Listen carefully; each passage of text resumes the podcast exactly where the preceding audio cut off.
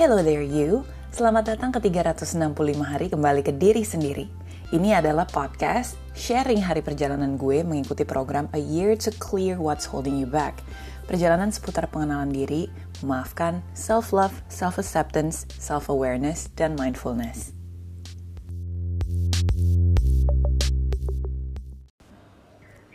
Hello guys, welcome back to season 2, episode 2 with me Cheryl Marella di 365 hari kembali ke diri sendiri. And right now I am talking to a Canadian relationship coach, Simon Pelland, and we're talking about the importance of having therapists, psychiatrists, psychologists, or relationship coach. And as for me personally, I am working with a life coach, and I think it's very important for me. But what is actually the difference between therapist and um, relationship coach? Yeah, so I completely agree with that because therapy comes with a lot of stigma and a lot of judgment and a lot of oh you're broken and all this kind of stuff which sometimes is just someone who wants support and i honestly think there's a big difference between therapy and coaching at first at least from my perspective because people don't know a lot about coaches there can be a very different degree on the spectrum of what coaches are. Like you just said, it could be someone that is completely out to lunch and totally off their rocker and you can't understand what the heck they're talking about. Or someone who's probably like what you got to have with your life coach who was respectful and kind and responsible and giving you great guidance to what you want to get after. But I believe um, the difference between therapy and counseling and coaching is a therapist is trying to get your head above water again you know, you're treading water. It's tough. Life's really hard right now. And I just need to start breathing and have a foundation and tread water.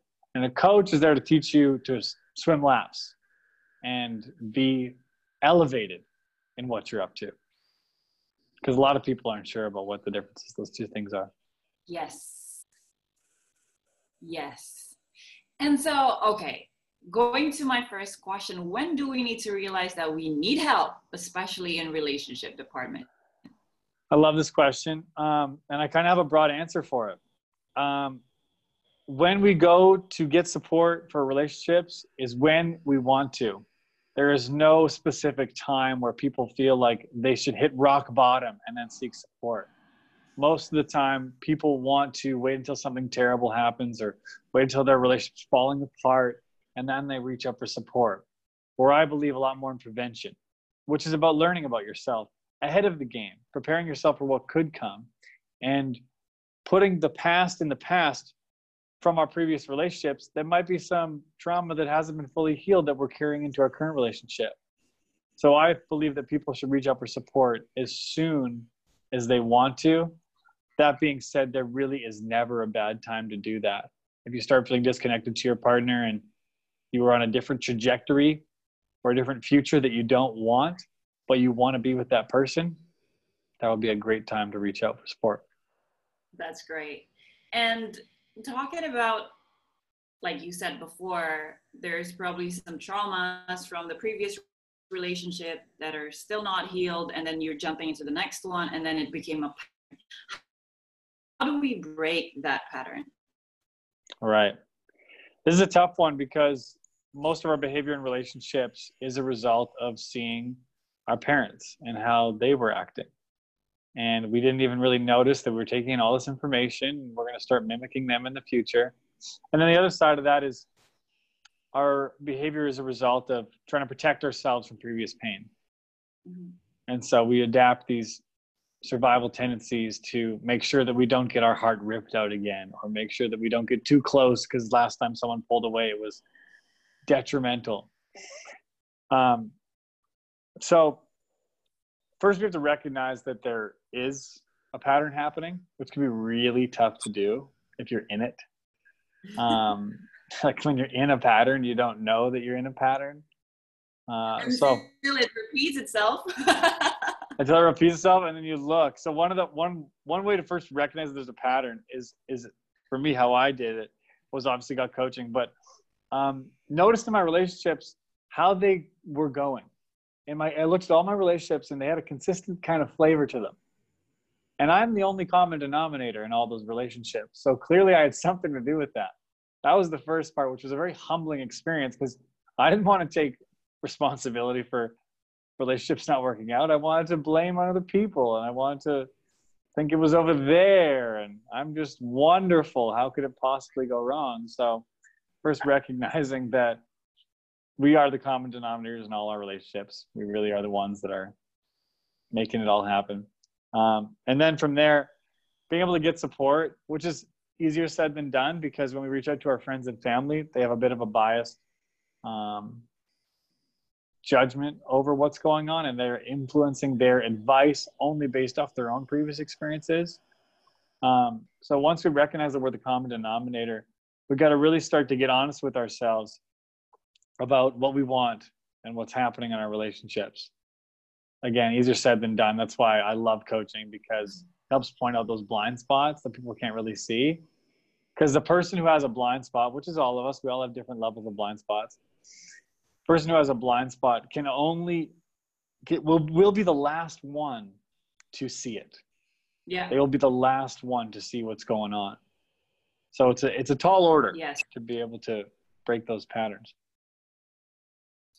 So when we figure it out, let's say you help me finding that pattern, what's the first thing that I need to do to fix it? Yeah, this is an interesting question. I um so first off, I invite people to have a ton, an overdose of compassion and forgiveness for themselves. We often come from a place of fixing. And when we come from a place of fixing, it often makes us feel like we're not good enough mm-hmm. and that we should be better and we should this and we should that. Brings on guilt, brings on all these negative feelings.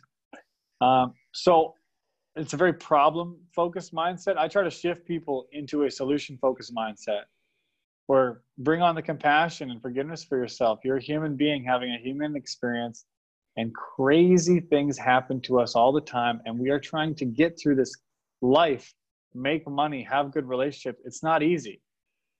So, first is that forgiveness that, okay, you're doing great job. Now, next is articulating, well, what do you actually want? what do you want to have in your relationships and let's create it versus try to fix so i try to shift that paradigm of how people think about quote unquote problems um, so yeah that compassion and forgiveness is a huge part of it um, and I, I also believe that people aren't really sharing or communicating what they want out of relationships we're really good at saying what we don't want I don't want someone who's like this. I don't want to feel like that. I don't. I'm like, well, what do you? What do you want to feel like? What kind of person do you want? Because we just think of all that, not that, all that, not that stuff. Which I mean, I'm a strong believer in law of attraction and how we speak actually shifts how we think and how we feel and all this stuff. So if I'm telling you, don't think about elephants, what do you think about? Elephants. right. And so if you're like, I don't want to be stressed and I don't want to be pissed off and I don't want to be sad, you are thinking about all those things instead of, I want to be happy. I want to feel free. I want my relationship to have great communication. It's got a whole different experience to it. So I believe it start the start of um, shifting those patterns is being willing to articulate and create the kind of relationship we want rather than trying to have not what we've had before. Right. Kind of like what you what you resist persist kind of Exactly. Thing. Exactly. okay, so in experience so far being a relationship coach, what are the most common relationship issues and are they solvable? Uh, I would say that when you said this question, I would say three came up for me. Um, one is assuming things about your partner, like assuming their intentions, assuming what they're thinking, assuming you know that he said this and it means that. That can get us into a lot of trouble. Um, which goes right into the next one, which is not listening to each other. That's the that's the number one. We're just not listening to each other. and we're not, and we don't. We haven't really been taught how to like truly listen to each other, like truly be heard. Most of us are just waiting for our turn to talk and Yes. we're nodding along and we've learned that really good we're so good at being like yeah, of course, yeah totally of course absolutely i hear what you're saying just like I this repeat recorder going off of like if i was to ask someone well what did i just tell you or what did you hear from what i just told you a lot of people aren't really sure what just happened because they were thinking in their own head about what i was talking about so listening to each other is a huge challenge um, and then the other one's being resentful a lot of people stay in crappy relationships and then resent the person without taking any responsibility for the fact that they're the ones that stayed in that relationship. They're the ones that put up with that behavior. So yes, they are absolutely sol- solvable, and it does take work. It takes being extremely honest with ourselves and being a hundred percent responsible for the positions we've put ourselves in our life. That we are the one that's creating the whole thing. Now that's why I bring up the forgiveness and compassion part, because some people mix responsibility with blame and fault. Mm. Responsibility doesn't mean it's your fault. Responsibility means you're taking ownership of something. It means you're really being the one's like, I'm in charge of this. I'm the one who's going to be responsible for it and take ownership over what my life is like and what the relationship I have. I'm I'm part of it. So once we're able to do that, then we can really kind of start taking steps forward. But if we continue to resent and blame, it's it's a lot harder. And just like you said before as well, all those top three things that are the issues, the most common issues, it is actually because we put up with their behavior as well. It's because we don't really know who we are, our worth and value, which comes to self-love. Do you think self-love play a role in attracting a better partner? Yes, very well said. We we get what we believe we're worth. We get what we believe we're worth. So if we think whoever we're with, we think we deserve that level of respect and we deserve that level of love, which is often a result of our previous experience, what we got before, and how could we possibly have more than that? But yeah, self-love, I mean, it comes down to if we aren't willing to respect ourselves, it's very hard for us to expect other people to respect us. I often use the analogy put your own oxygen mask on first before helping anyone else, like we hear in the airplane all the time. That same goes for every part of our own health, every part of our own relationships. You can't expect to give to someone more than you're willing to give to yourself and have a healthy relationship because what ends up happening is we start resenting each other. Look at all the stuff I do for you, and you aren't doing this for me. And meanwhile, we aren't doing the things for ourselves that we know can be so helpful. So yeah, self-love is, is hugely important. And a question I often ask clients is, um, if you're dating someone, if you're curious about someone, be with someone who you believe is worthy of you. Yeah. Most of the time we're looking at who who am I worthy of versus be with someone who's worthy of you. You are worthy. You're fantastic. You're wonderful.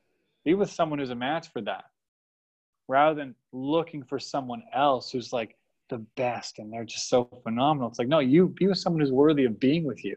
Did they get to be with you? Because being with you is a big deal. It's a really special thing. Shouldn't be just given out.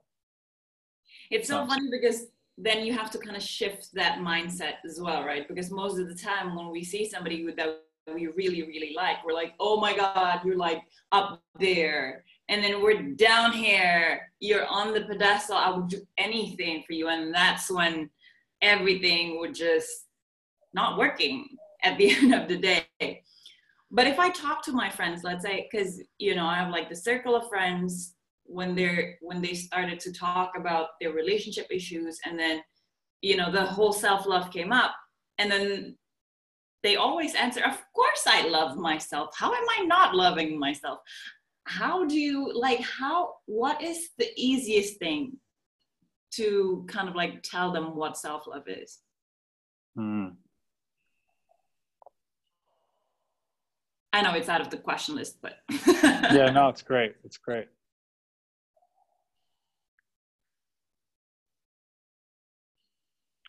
I think the easiest way to describe self love is that it's doing something or allowing yourself to feel in a certain way that is not in com- is not compromising anything. It's what's true to you. It is what feels good to you, not for anybody else, not to please anybody else, simply because it feels true for you. It's a hell yes for you. Uh, Jordan Peterson, uh, he's a Canadian uh, um, psychologist and professor. He says, take care of yourself as if you are someone you, you're responsible for. Oh, that's really you notice because we take care of like our aunt, our grandma, our, our best friend. They're sick, they're in trouble. We'll do anything for them. But then when it's our turn, it's like, well, we're kind of last on the list. And once we make ourselves first on the list, we have more to give anyway. It actually works better for everyone. So it's a tough one because I know exactly I know exactly the conversation you're talking about where you're with someone and they're like, "Tell me about I'm I'm doing things for me. What are you talking about? Of course I care about me. Who how could I not care about me?" But this is that honesty part, right? This is that like being really straight up and and it's really tough because it takes a ton of vulnerability, a ton of courage to tell someone exactly where you're struggling, what you're afraid of. Uh, and the funny thing is, we're all walking around with the same fears. That's so true. And that's why we need self awareness as well to know that we're actually afraid of something and, you know, like wanting to admit it.